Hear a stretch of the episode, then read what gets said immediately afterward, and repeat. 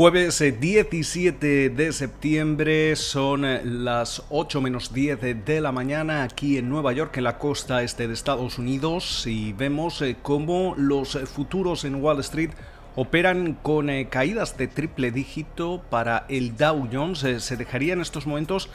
alrededor de 242 puntos. El Standard Poor's 500 y el Nasdaq compuesto también operando a la baja, dejándose un 1,2 y un 1,7% respectivamente. Vemos eh, cómo el West Texas Intermediate está operando al alza, eh, se transa en los 40,23 dólares el barril y por su parte esa rentabilidad del bono americano a 10 años eh, cae y se sitúa en el 0,66%. En una jornada en la que estamos viendo cómo los mercados reaccionan y dejan notar esa resaca a la reunión de la Reserva Federal, de la cual conocimos el resultado en la jornada del miércoles. Eh, también estuvimos atentos a las eh, palabras eh, del presidente Jerome Powell. También revisábamos esas proyecciones económicas de, de la Fed que básicamente mejoraban el cuadro macro para Estados Unidos con una contracción media prevista para este año del 13,7%. Eh, mientras eh, tanto, también se telegrafiaba que de momento podríamos ver cómo la Reserva Federal no va a subir los eh, tipos de interés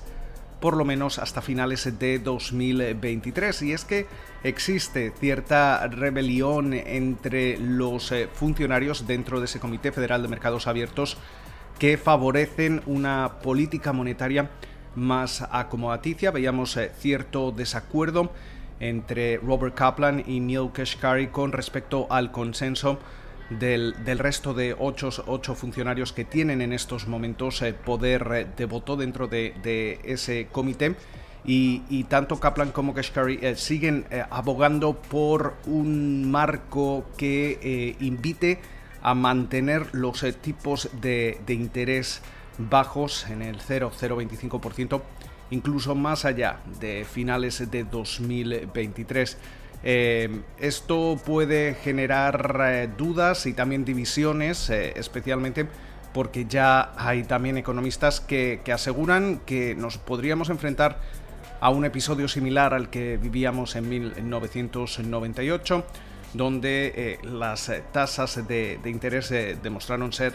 insosteniblemente bajas. Por su parte, también seguimos muy atentos a todo lo referente a la saga del acuerdo entre TikTok y Oracle, que básicamente continúa en, el aire. Trump va a recibir durante la jornada de hoy más detalles sobre esa operación, pero parece que de momento no, no le gusta que esa nueva compañía que se va a crear que va a tener sede aquí en Estados Unidos y que va a acoger básicamente las operaciones eh, globales de, TikTok, eh, vaya a tener como socio mayoritario a su matriz, a la China ByteDance y no a los accionistas estadounidenses entre los que se encontrarían Oracle, General Atlantic y Sequoia Capital. Eh, General Atlantic y Sequoia Capital ya son accionistas de, de y también eh, se eh, habla de que Walmart podría tener una, participación. Al mismo tiempo también vemos como en el Senado un grupo de, senadores republicanos siguen oponiéndose al acuerdo dado que alegan que en estos momentos no garantiza que el gobierno chino vaya a, quedar bloqueado y no vaya a tener acceso a, datos en el futuro. También hay que recordar cómo Biden no va a vender los algoritmos eh, que eh, en estos momentos son el alma de, TikTok. Eh, se supone que Oracle podría tener acceso a los mismos para garantizar que, no hay ningún tipo de mecanismo que permita al gobierno chino acceder a los datos, pero eh, tenemos que seguir esperando más eh, detalles y ver cómo evoluciona este, este asunto porque no está claro que la administración Trump vaya a dar el visto bueno a este acuerdo tal y como eh, se esperaba a comienzos eh, de semana. También tenemos que tener en cuenta cómo LVMH quiere retrasar esa batalla legal con la joyería Tiffany después de haber cancelado esa, esa propuesta de, de compra. También durante la jornada de hoy estamos eh, viendo varios eh, protagonistas, eh, entre ellos Snowflake, que se estrenaba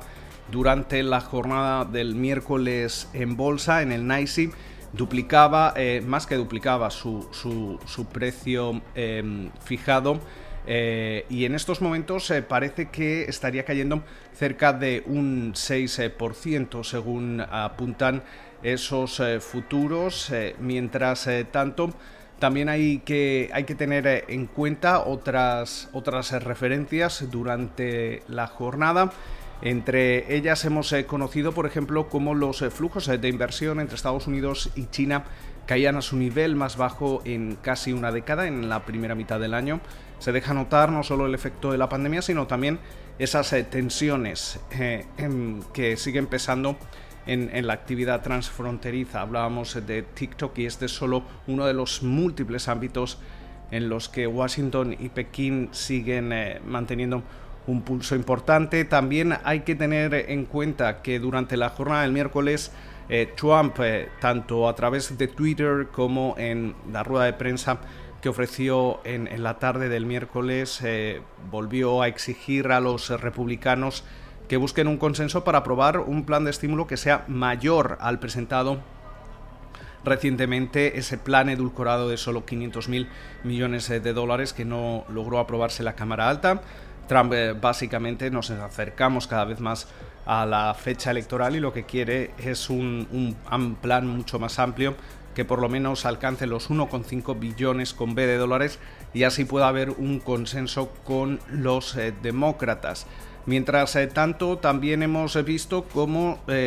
su contrincante, el candidato presidencial demócrata Joe Biden, se, une ya a ese mensaje ofrecido por la presidenta de la Cámara de Representantes, por Nancy Pelosi, y avisaba al Reino Unido que el acuerdo o el potencial acuerdo comercial con, con el país va a depender del respeto al proceso de paz en Irlanda del Norte y a los, al marco del Brexit que se había acordado con la Unión Europea, lo que supone una, importante advertencia eh, para eh, Boris Johnson. Y hablando de Trump y de Biden, vamos a hacer un repaso a cómo se encuentran en estos momentos las encuestas de cara a ese 3 de noviembre. El portal Real Clear Politics en estos momentos sitúa eh, esa, esa media de todas las encuestas que ofrece un margen a Biden de 5,9 puntos frente a Trump. Este margen sigue reduciéndose en las últimas jornadas. Eh, por su parte, vemos eh, cómo eh, el portal 538 sitúa ese margen a favor de Biden en 6,7 puntos. cabe recordar que estos siguen siendo márgenes a nivel nacional, luego hay que, hay que mirar estado por estado debido a que unos estados son más importantes que otros y, y suponen una, una clave de cara a esa carrera electoral. Y durante la jornada de hoy vamos a tener referencias macroeconómicas, vamos a conocer esos eh, comienzos eh, de, mm, construcción en Estados Unidos y sobre todo vamos a estar eh, muy atentos a las peticiones semanales de subsidios por desempleo. También van a presentar cuentas compañías eh, como eh, Playtech Limited y Hilton Food Group. Con lo cual, muchas eh, referencias, esperemos que pasen ustedes una feliz jornada y nos escuchamos en la jornada del viernes.